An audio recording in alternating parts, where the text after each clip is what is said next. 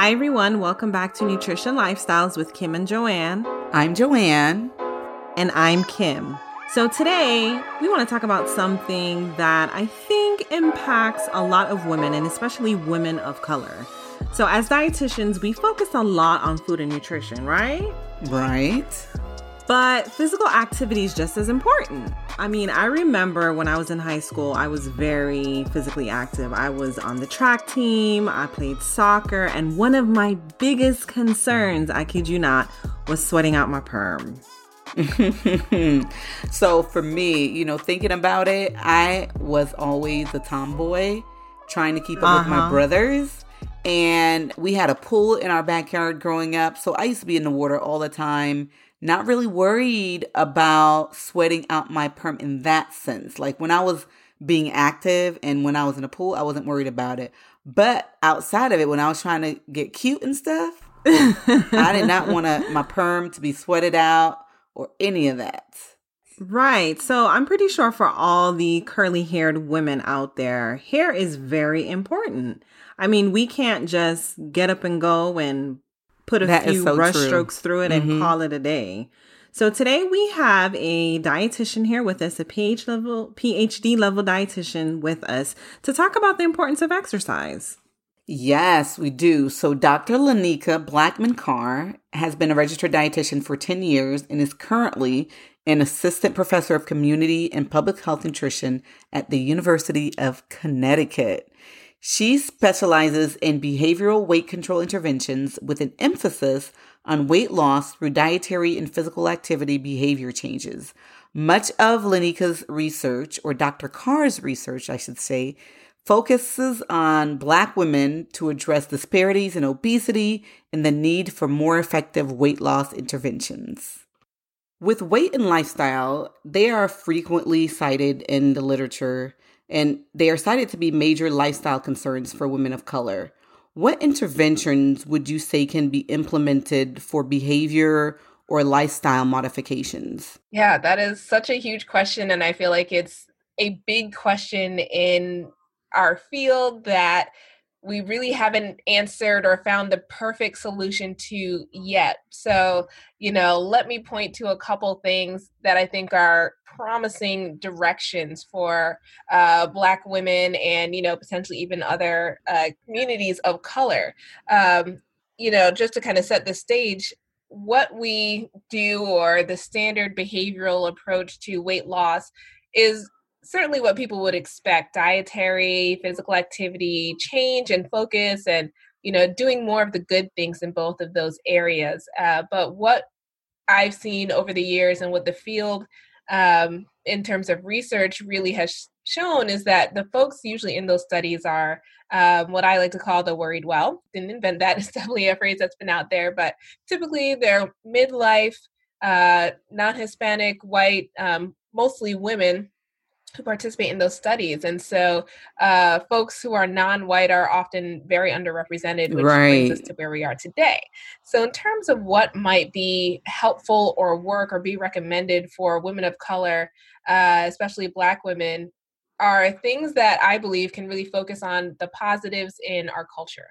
Uh, for instance, uh, past examples that when we t- when we talk about culture really focuses on barriers, and that's important. But where I see the conversation going now in the future is, well, what assets or what things already exist in someone's culture uh, that can really be used or implemented in an intervention yes. to help them make those dietary changes that will ultimately lead to weight loss, and same in terms of physical activity. So one example in speaking with a colleague um, recently is, well, what about culturally appropriate Uh, dietary recommendations? Right. You know, we come from really diverse backgrounds, uh, even within the Black race, whether you're, you know, from Africa, Very from the Caribbean, true. from, you know, one of the Spanish speaking islands in the Caribbean. Um, we're really diverse as a race. And so the foods that are familiar um, can also be really healthful. Uh, and so we don't, unfortunately, see them well represented in interventions for weight control for women of color. And so that is one huge area that I think more work can be done in. Um, so having culturally appropriate diet, and I'll say the same for physical activity.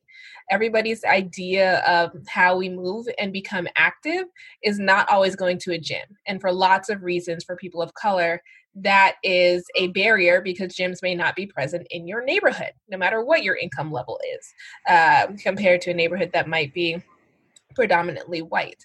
And so, uh, thinking about and including types of physical activity that are not uh, just normative to American culture uh, would be another way to really make interventions specific for Black women. Wow, I actually love that. I'm actually sitting here, Lonika, and I'll be honest with you guys listening. I'm here taking notes because, yeah, girl. You know, that has been something that has been on my mind for a while, making culturally appropriate dietary as well as physical activity decisions, because there's been clients as well as patients of mine who may be the same skin color, but they may be from Africa, or they may be from the islands, or they may be from Europe. And, you know, when you recommend certain things to them, sometimes if you do not dig into their culture enough, they may just look at you like a deer in headlights. So mm-hmm. I love, I love that fact that you say, you know, majority of the times, the worried well white woman is the one that is represented in the literature, and we are not culturally represented um, or diversely represented. So I know as dietitians, we speak a lot about nutrition because that is our expertise. I mean, we live, eat, breathe, sleep, food, and yes. nutrition. But let's look at exercise. Why is exercise just as important? I love that question because especially for dietitians, like you said, we're so food focused. It's what we do. We love it. Mm-hmm. Um, we love talking of food, about food as much as we love eating it. But when it comes to, I'll say weight control, whether that's having an interest in losing weight or even preventing, you know, someone from gaining more weight, physical activity becomes a really important behavior to practice.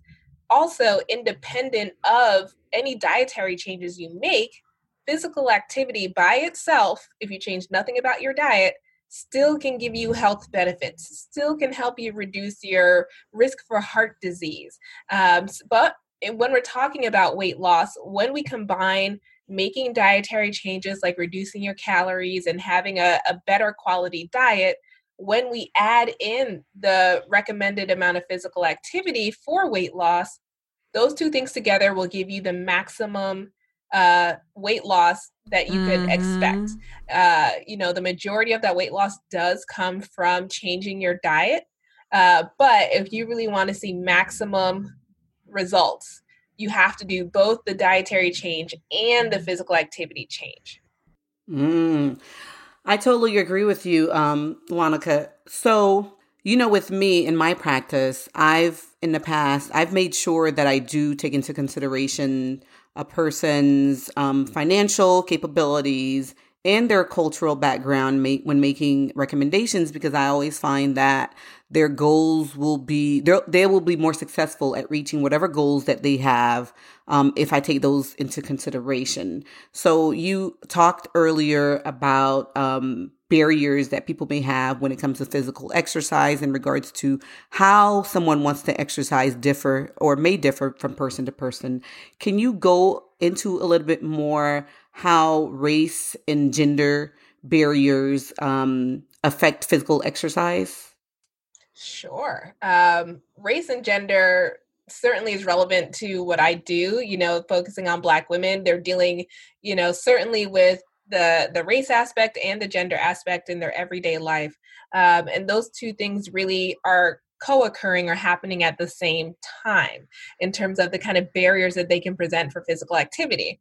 So perhaps my favorite barrier to talk about that I feel like really doesn't get as much shine, although it got a little bit of spotlight, I feel like around twenty fifteen, sixteen, seventeen, mm-hmm. is talking about hair. And mm. the one that I know exactly, women of color, we know about this. Um, your hair can be the reason why you do not get that workout in that day or maybe that week, depending on if you just got your natural hair pressed out straight and you need to look good for a few events um, or look good for the, the next corporate thing going on. Um, so that is just one barrier that I feel like really highlights how race and gender come together. And just to dig a little deeper on hair, because it can sound really frivolous, but it really is not. When we talk about what hair really means. It's, of course, how we present ourselves to the world. But uh, in a lot of the qualitative literature that I've seen talking about hair and why it's a barrier for physical activity, um, part of it is our professional world. Depending on where you work and your type of environment, you have to present yourself in a certain way, especially if you want promotion or if you want to be sitting at the table of power. You know, folks might not really be that accepting of your natural hair uh, because it's unusual. They've never seen it. They might have certain stereotypical uh, assumptions about your natural hair and what it means. Um, and so I know there are many professional Black women who do not feel comfortable wearing their natural hair unless it's straightened. Um, and so, of course, a midday workout or walk uh, where you could sweat could ruin that. And then going mm-hmm. back to the office is, you know, looking a type of way that you did not intend to um, or want to present yourself is not so helpful. Um, so it can really be a barrier to thinking about work. Um, actually, I don't know if you guys have seen uh, the Netflix uh I guess, series on Madam C J Walker, but that's actually a great example about how important it was to have your hair in mm-hmm. a certain way in order to elevate in society. Um, and mm-hmm. that, you know, her time was, was many, many decades ago, but there's still a lot of relevance to personal presentation and what that means, you know, professionally. So uh, maintaining that hair means something. Uh, you know, for Black women. So I said a lot about that. um, but, you know, some other barriers, one other one I'll, I'll throw out there is stress. Um, and so thinking about stress, I don't know about you guys, but usually when I'm stressed, the, I'm not thinking about, let me go for a thirty minute jog, right? Um, mm-hmm. You know, it might lead you to maybe eating something that you wouldn't normally eat or eating more of that, you know, higher calorie, higher sugar kind of food, because no one craves carrots and hummus, you know, when they're stressing. And I think the same goes for physical activity. When we're stressed, we might be more sedentary mm. uh, and just less engaged in physical activity. And depending mm-hmm. on where that stress is coming from, because Black women wear many different hats, uh, you know, we could be a church officer or leading the choir, be a mom, be a wife. You have your professional life that, of course, we want to excel in because that's personally important to us as well. Um, and that stress coming from having so many hats and doing so many things really doesn't leave time for self-care. Mm-hmm. And so it can often be the convergence of your expected role as a woman. And then, of course, depending, you know, within the Black community, what's the expected role of Black women within the family?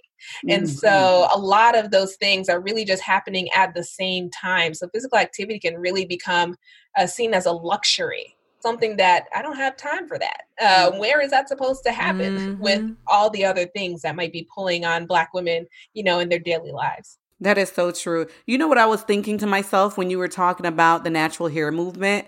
I feel like since the natural hair movement, I've seen so much more, you know, Black women, so much more of Black women talking about mm, um, that's true. working out and exercising and whatnot on social media. And I think it's because most of them, like now, we don't have to worry about our hair anymore. Not worrying about, you know, sweating out our perm and stuff like that. Yeah, I think that's so true. And I am definitely part of that clique. Um, you know, it is nice to have a hairdo that can last right. up to a sweaty workout, and I can still right. go to work and feel professional. But at right. the same time, I also work in academia, and there's a mm. certain level of freedom um, or individuality that I think professors, depending on your department and stuff, culture, that I feel like we can get away with. I'm not so sure, depending on where I was working, if I'd actually feel the same way in a mm. different corporate environment. Yeah, very, very interesting. You know, you mentioned something earlier about Madam C J Walker, and I, I'm on season episode two. I'm trying to get caught up. But on episode two, she mentioned something very vital, which, I mean, it still resounds with me to this day. She was selling her product on the street corner, and she stopped a young Black girl, and she said to the girl, you know, come to my shop. I'm going to do your hair for free. And the reason why I'm going to do your hair for free is because when you're represented properly, we are all represented properly. Mm-hmm. And I was like, facts, straight right. facts. So my question is, how can we address these barriers? How can we tear down these walls instead of people thinking, oh, Black women, you know, their hair is frizzy, their hair is quote unquote nappy. How can we tear down those walls and address the barriers? I loved that scene in Madam C J Walker episode two, because mm-hmm. it really, it's so relevant. And we would not think that something from so far back would still have so much relevance today, but it is true. Yeah. When, and I think that's part of, you know, Black womanhood and our culture. Whenever you step out the door, you are not just representing you. You are mm-hmm. representing your family and your culture. And as much as folks might not want to wear that hat or ascribe to that, I think it is definitely, uh, you know, alive and well. And so, you know, how do we address hair barriers? First of all, I want to say, um, you know, the non-acceptance of Black women's hair has nothing to do with mm-hmm. us. So to a certain extent, we cannot change the thoughts of other people. Um, and, and y'all know who I'm talking about. So we can't change how other people might perceive us. But what we can do, I think we've actually seen in the past, when we think about Black is Beautiful campaigns that happened around the time of, you know, the Black Panthers, which unfortunately, a lot of times that group gets a lot of um, flack because they were seen as militant, but they were actually uh, a group that believed in nutrition and started full school, school food nutrition programs and fed children. But they also were about empowerment um, and seeing Black people, seeing themselves as beautiful. So what we have to do, which we have done in the past, but certainly everything is cyclical in history, is mm-hmm. empower ourselves and be unique, which we continue to be, you know? And so we kind of have to set our own path. I think the way we change norms is by creating them. Hmm. And so as we wear our natural hair in all its glory, you know, let it touch the sky, I think people will start to see, oh, this is what it actually looks like. This is what it is. So I think it's kind of a double-edged sword sometimes to feel like we have to give in to wearing our hair a certain way to get to a certain level in our professions. Those pressures are real and they're there. Um, but at the same time, when we get to that point um, where we feel like, okay, I it's safe to be myself, um, to go ahead and do that, yeah. you know? Um, but at the same time, be encouraging and accepting of that and share that message with those who are coming behind you, but demonstrate it, right? Action speaks so much louder than words. Uh, so I think that's one part of it. I think the other part, relating specifically to physical activity, is really figuring out our hair. I don't know about you guys, but as a natural, I feel like I'm still figuring out my hair because I was relaxed for the majority of my life. Right. Um, so we've also got to give ourselves some uh, space to figure out our hair. Um, but importantly, really having community around that. Um, and so really having support ab- Around, well, how did you do your hair, you know, so that it would last through a workout or a few workouts, um, and building community around that. And there have been some things in the past that were helpful. There used to be a great group called Sporty Afros that showed, uh, led by a couple of Black women, and showed how they maintained their hair in all types of different sports, including swimming, uh, okay. which I happen to be a lover of. And so uh, I think where there's a will, there's a way. And it's about really sharing our techniques with each other, um, but also encouraging each other to be physically active together. Um, you know, whether you're encouraging via Facebook for a friend who's far away, or, or texting to help keep each other accountable. Um, there's lots of ways to do it, but I think sharing and strengthening and, you know, complimenting each other when we see each other, because, you know, we have no shame talking to each other on the street and asking, you know, where did you get such and such beauty product from? Your hair looks great. Um, you know, really empower a sister when you see her. Exactly. I agree. Right. So as a P H D dietitian, earlier you, you mentioned that, um, you know, the recommendations that are out there in the literature, you know, the, the participants that were in the studies did not reflect a person such as us. They weren't, they didn't reflect the Black community very well. So as a P H D dietitian, are you seeing, like, over the years, have you seen more studies being focused more on minority communities such as the Black community? Um, are you seeing nutrition related studies more focused on us? Because even myself, when I was getting my master's, you know, I was doing uh, my thesis and on Haitian American, the Haitian American population. And I couldn't find, there was nothing available for me to use as a citation. I had to use Mexican population, and I had to use personal um, information as a reference. Yeah, I think you're pointing out something that continues to be a challenge today. Honestly, um, you know, I, we have a lot of work to do in the weight control space, but also in the nutrition space uh, in terms of increasing diversity. I still see challenges, you know, when I go to big conferences and see people present great research with really interesting methods that made a change in, in that group. Mm-hmm. But when you look at the demographics, their sample was ninety-five percent white.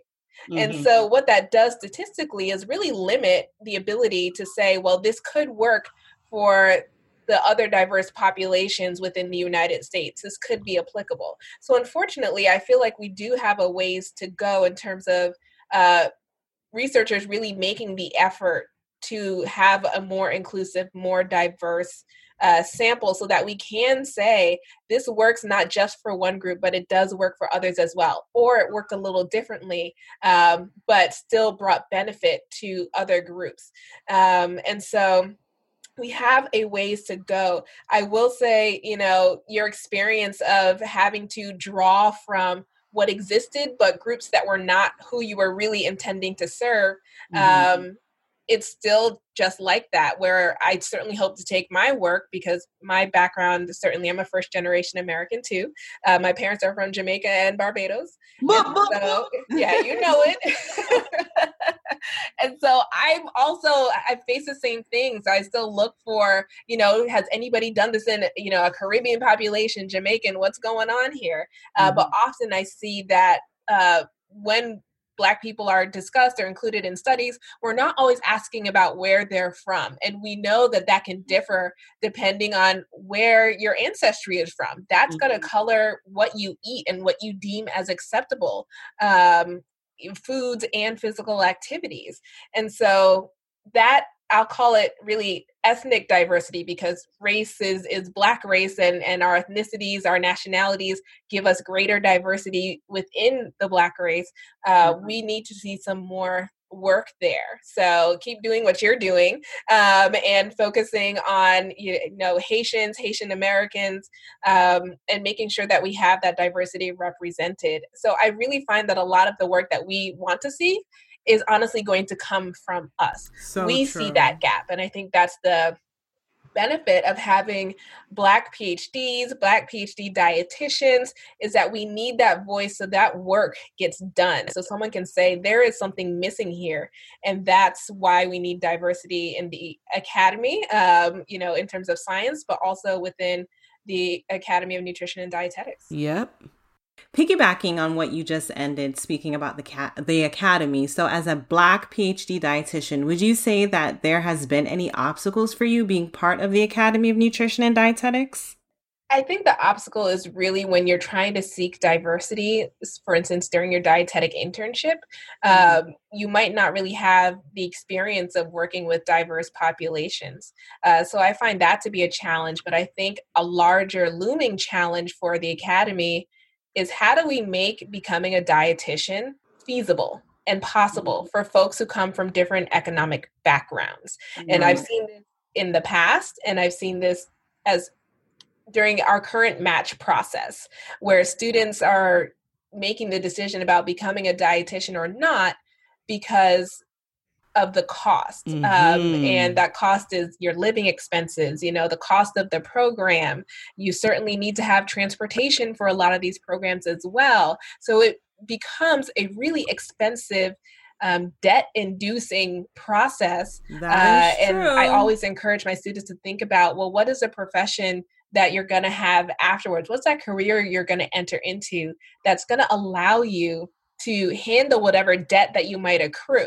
And so I think the challenge for the academy is to really think um, not only about the dietetic internship and the financial barrier, which I think is certainly uh, a barrier to having greater diversity from people from lower income backgrounds, but also diverse racial and ethnic backgrounds, uh, but also thinking about, well, what does diversity look like within the organization itself, and how are we actually um, going to get to the point where we can focus on the dietetic internship.